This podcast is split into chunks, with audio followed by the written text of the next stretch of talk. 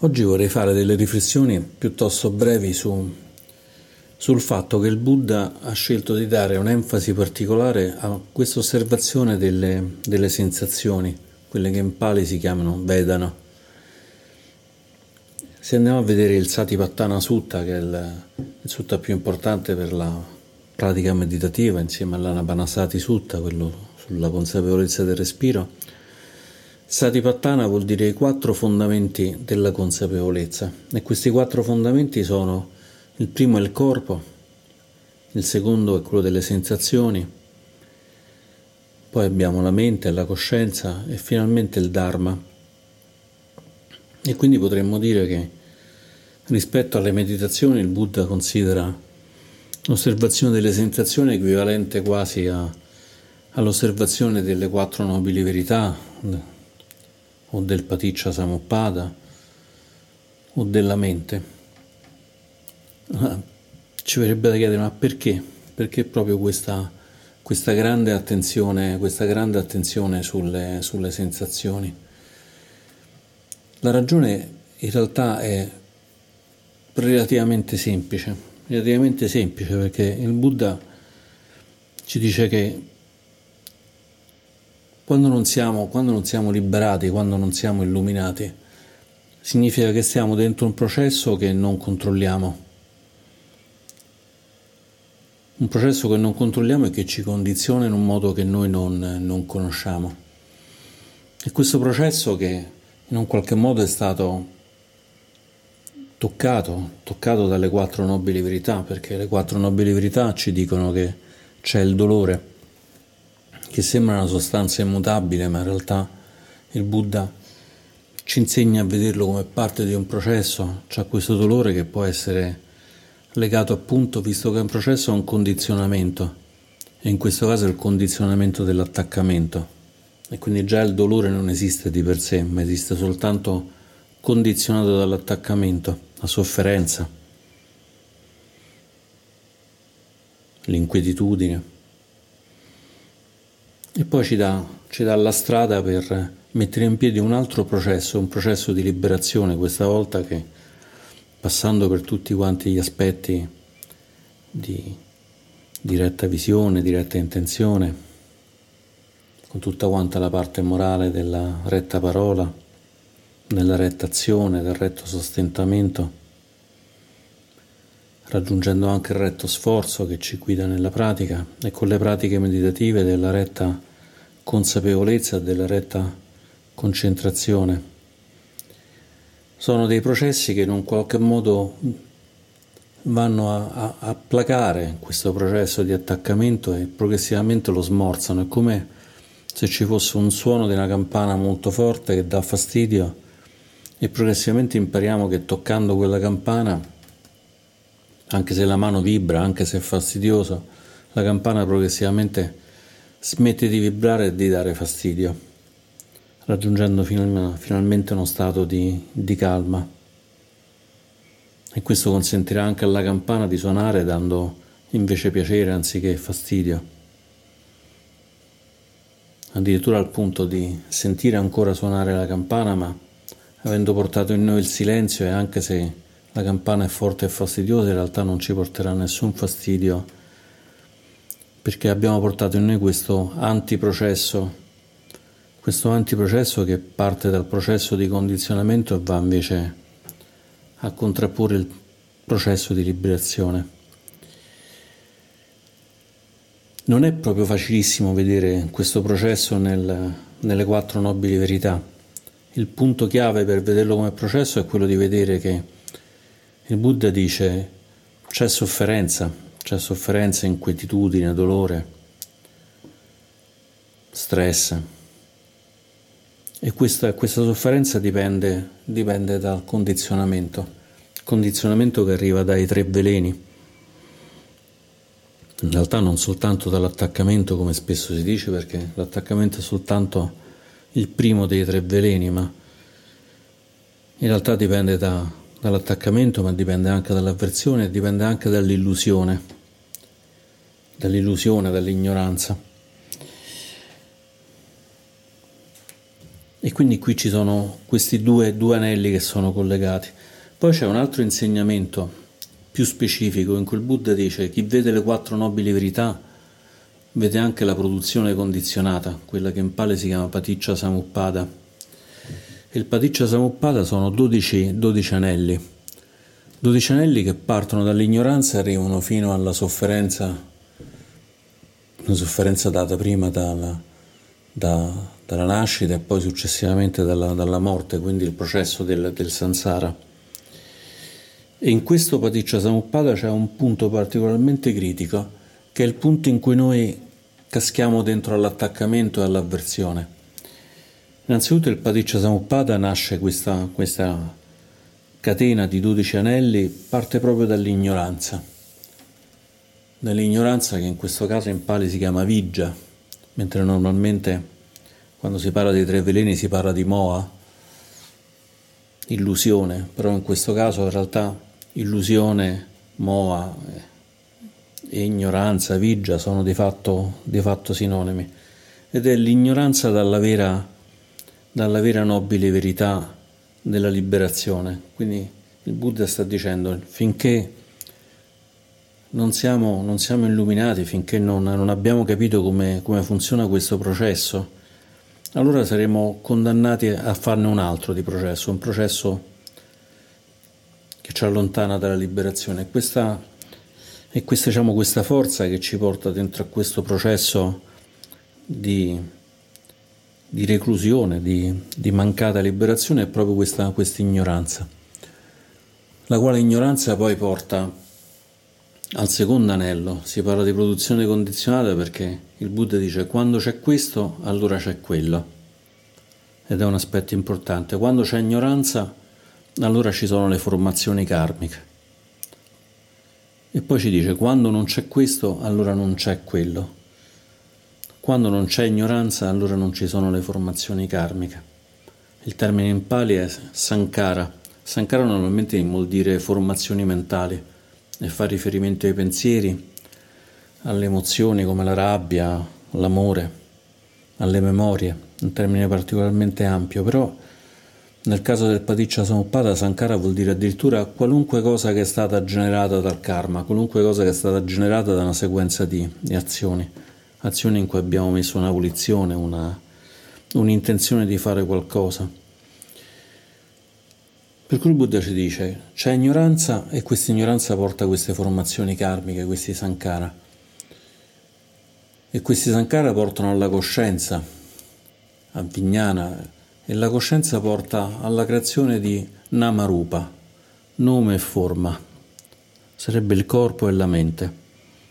E quindi il corpo e la mente con questo insegnamento sono frutti diretti dell'ignoranza e del, e del lungo, lunghissimo dispiegarsi di questo processo che ha dato luogo a queste formazioni, formazioni karmiche, a questi sankara, all'aver avuto un genitore, due genitori, all'aver avuto le condizioni necessarie e sufficienti per poter, poter nascere, per poter crescere.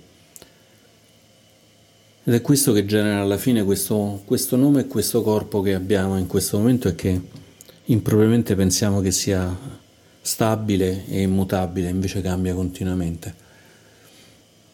E poi il Buddha passa da, da questo tema, entra poi nei dettagli ed è qui il punto, punto interessante diciamo, per questa osservazione delle sensazioni.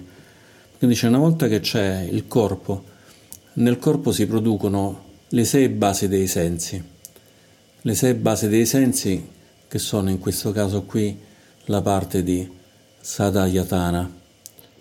Le sei basi dei sensi sono l'occhio, le orecchie, il naso, la lingua, il corpo inteso come tatto e la mente. Gli insegnamenti del Buddha sono sei sensi perché oltre i cinque nostri abituali occidentali c'è anche, c'è anche la mente. E da, questa, da queste basi de, dei sensi nel momento in cui ci sono le basi dei sensi automaticamente si produce un altro aspetto assolutamente essenziale che è quello del contatto, del contatto che passa. Su questo sarà bello tornarci in un'altra occasione perché è veramente incredibilmente pieno di, di significato. Ci sono i sensi e si entra in contatto con il mondo, ci sono i sensi e si entra in contatto con la nostra mente, la mente che osserva in un qualche modo gli effetti della mente. E lì automaticamente parte un processo in cui nel momento in cui c'è il contatto ci sono automaticamente due cose. Qui sono messi in fila, ma in realtà negli insegnamenti il Buddha dice che sono pressoché automatiche una sull'altra. Da una parte abbiamo Vedana, la sensazione, quindi praticamente i sensi entrano in contatto con qualcosa, automaticamente si genera una sensazione di piacevole o spiacevole o semplicemente neutro. Mettiamo la mano sul fuoco, è velocissima la sensazione di spiacevole. Mettiamo la mano su qualcosa di piacevole, magari so, un contatto con una stoffa di seta e sentiamo già il piacevole. Rimaniamo con la mano nell'aria e rimaniamo semplicemente con una sensazione probabilmente neutra, probabilmente di cui nemmeno ci rendiamo conto perché le sensazioni neutre sono particolarmente difficili da, da riconoscere. Nel Paticcia Samuppada questo non viene descritto, ma c'è anche un processo in questo momento qui di riconoscimento, di riconoscimento della percezione, quella che in Pali si chiama sagna. E quindi praticamente c'è il contatto, c'è automaticamente la sensazione e c'è il riconoscimento di questa sensazione. Ma nel Paticcia Samuppada a quel punto succede qualcosa di vitale e, e si dice che da questa sensazione, in questo processo non salutare, quello che accade è che si genera automaticamente la brama e dalla brama poi comincia diciamo la, la caduta verso, verso, il dolore, verso l'insoddisfazione, perché dalla brama poi si sviluppa attaccamento, dall'attaccamento si sviluppa la voglia di essere qualcos'altro, la voglia di, di divenire qualcos'altro, il bhava fino ad arrivare appunto a, al punto che questo divenire si concretizza e quindi c'è una nascita e dalla nascita poi si arriva anche alla morte. In un qualche modo nel momento in cui si sviluppa la Brahma è tutto quasi predeterminato. Nel momento in cui c'è Brahma automaticamente c'è tutto quanto il resto, Brahma, attaccamento, voglia di cambiare, voglia di divenire e finalmente poi nascita e morte. Allora il Buddha dice c'è un punto però in cui questa catena ha un anello che è più debole, per cui noi possiamo intervenire su qualunque di questi, di questi anelli. Ad esempio possiamo sviluppare pagna, possiamo sviluppare saggezza e quindi in un qualche modo andare ad attaccare il primo anello, quello di Avigia, quello dell'ignoranza. O possiamo addirittura lavorare per smontare il corpo, osservando appunto come il corpo sia composto da cose che non sono legate a noi. Corpo è composto da, da pelle, da peli, da sangue, da tutte le altre cose che se le andiamo a scomporre sono poco più che acqua e sono in comune con tante cose. Il sangue è composto per il 97% delle stesse sostanze dell'acqua del mare addirittura. però sono processi non particolarmente semplici, mentre il Buddha dice c'è un punto in cui è più facile intervenire e questo punto è proprio quello del passaggio della produzione dalla sensazione alla brama. È lì il punto critico. Il Buddha dice è lì che è più facile osservare, osserva quando tu hai una sensazione piacevole e da lì nasce la brama per l'attaccamento, osserva quando la sensazione è spiacevole e c'è la brama invece per il contrario dell'attaccamento che è l'avversione. In un qualche modo quello che manca, quello che manca, perché c'è appunto ignoranza, è la consapevolezza. Noi tocchiamo una cosa piacevole, automaticamente ci innamoriamo di quella cosa. Vediamo un bel paio di scarpe, le vediamo come piacevoli e ci viene automaticamente voglia di, di averle, comprarle, desiderare un lavoro migliore per poterle comprare e così via. Oppure ci troviamo in una situazione veramente sgradevole perché stiamo in una malattia e automaticamente passiamo all'avversione e non vogliamo più, più averla. Il Buddha ci dice, metti un piccolo spazio fra riconoscere questa sensazione che è pressoché istantaneo e quello che arriva dopo perché se si mette anche un piccolo spazio, a quel punto quel piccolo spazio è la libertà. È la libertà. Se non c'è spazio noi non siamo liberi perché stiamo facendo quello che farebbe un qualsiasi animale. Se noi prendiamo una mebba, che è forse una delle categorie degli animali più basse, e la tocchiamo con uno spillo, automaticamente la mebba scappa via, perché sente che quello spillo gli può forare la, la membrana e quindi portarla alla morte. Scappa via perché ha ricevuto un vedana, una sensazione assolutamente spiacevole. Così come chiaramente se portiamo del cibo a degli uccellini automaticamente lo riconoscono come piacevole e quindi si precipitano a frotte per mangiare questo cibo. Magari senza nemmeno valutare troppo se il cibo gli farà bene o non gli farà bene.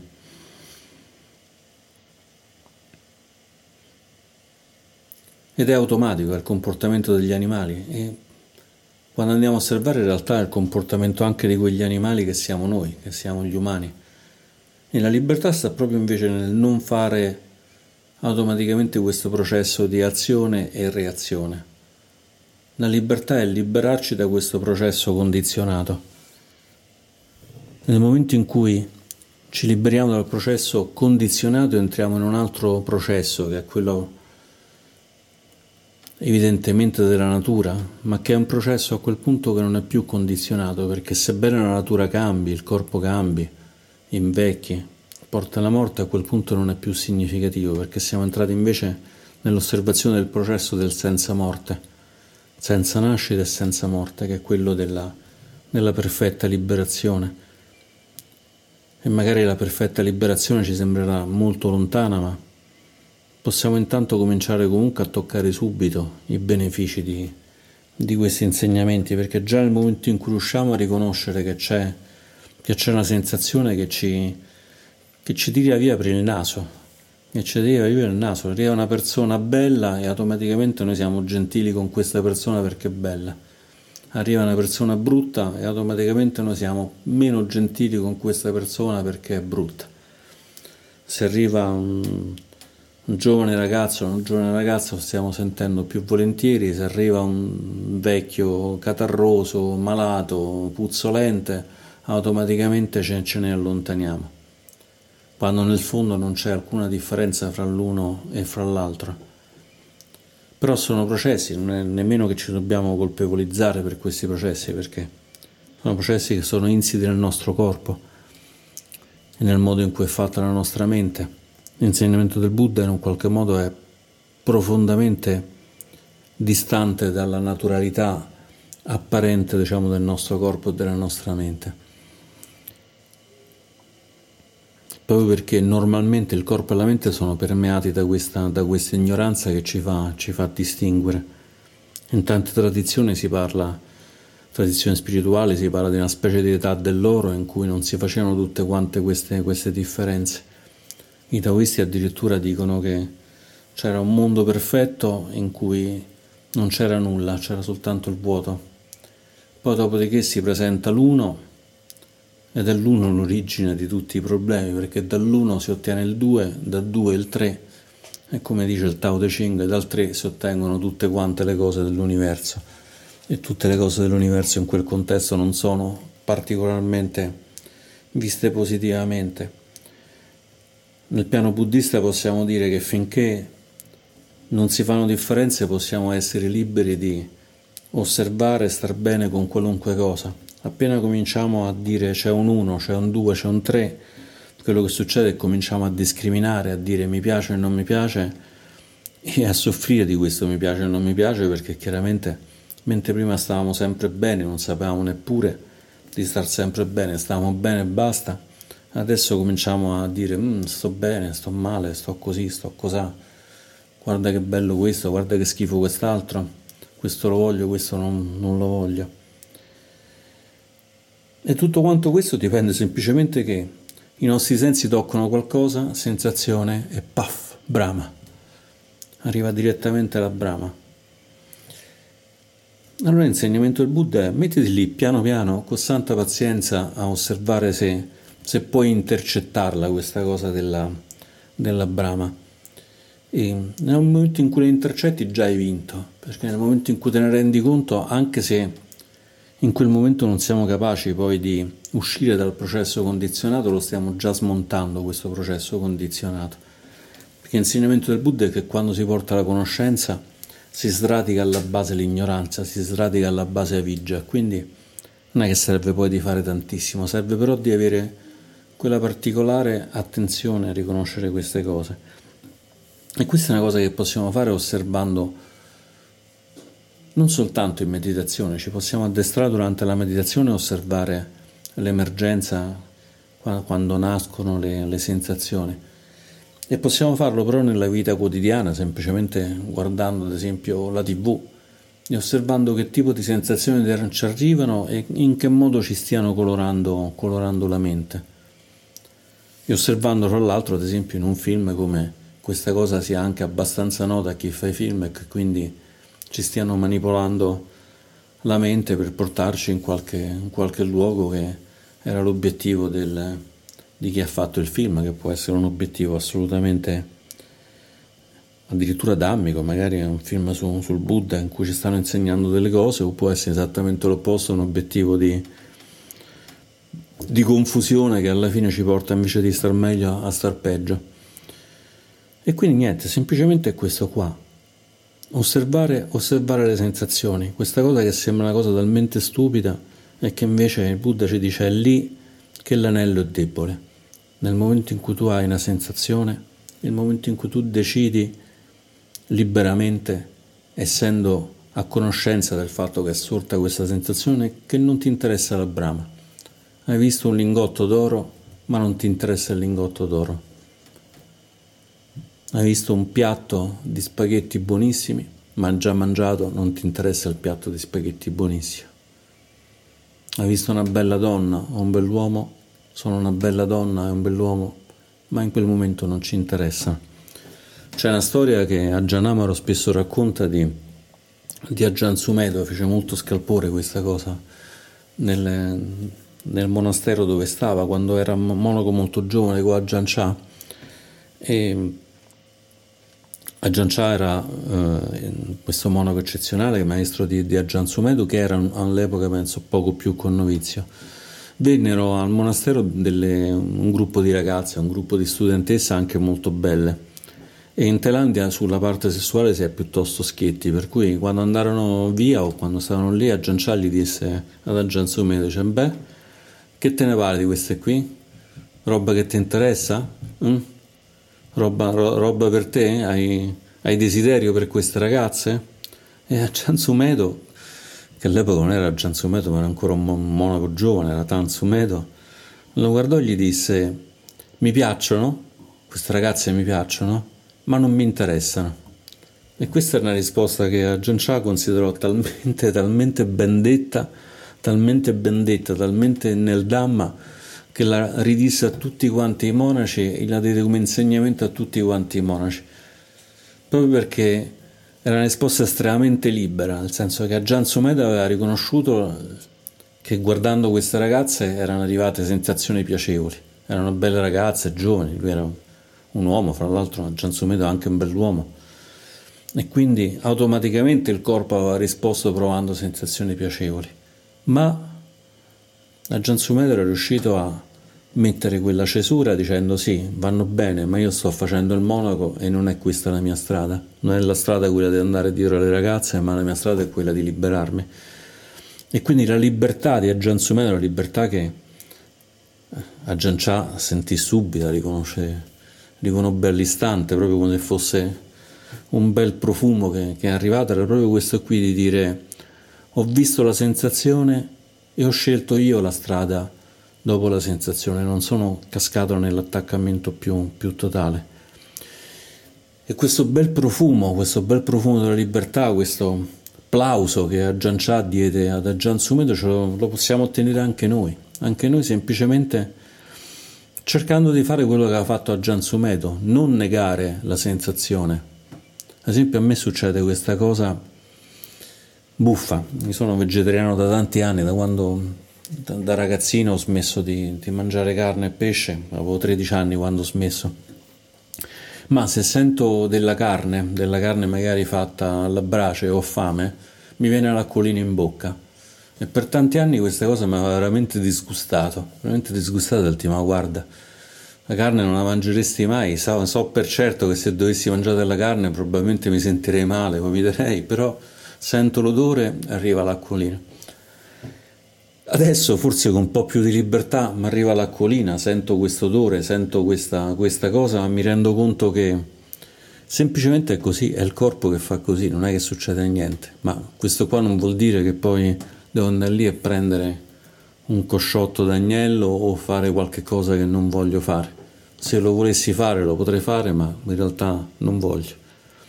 E quindi potrei dire anch'io in questo caso come a Gian Sumedo che questo odore di carne mi piace ma non mi interessa. E questo mi piace ma non mi interessa è una cosa che possiamo fare veramente su, su tante cose. Ed a noi la, la, la gioia, la, la bellezza di, di sperimentare, perché in fondo il percorso del Buddha è un percorso di sperimentazione, è un percorso che ci dà carta bianca nel giocare con le regole che vogliamo noi, però cercando di giocare il gioco di, di essere più liberi, fino al punto di riconoscere quando una cosa ci piace o non ci piace e riconoscere anche che non ci interessa. E con l'augurio che noi possiamo in ogni cosa che facciamo vedere se ci piace o non ci piace e scegliere liberamente se ci interessa o non ci interessa, concludo oggi queste mie riflessioni. Grazie.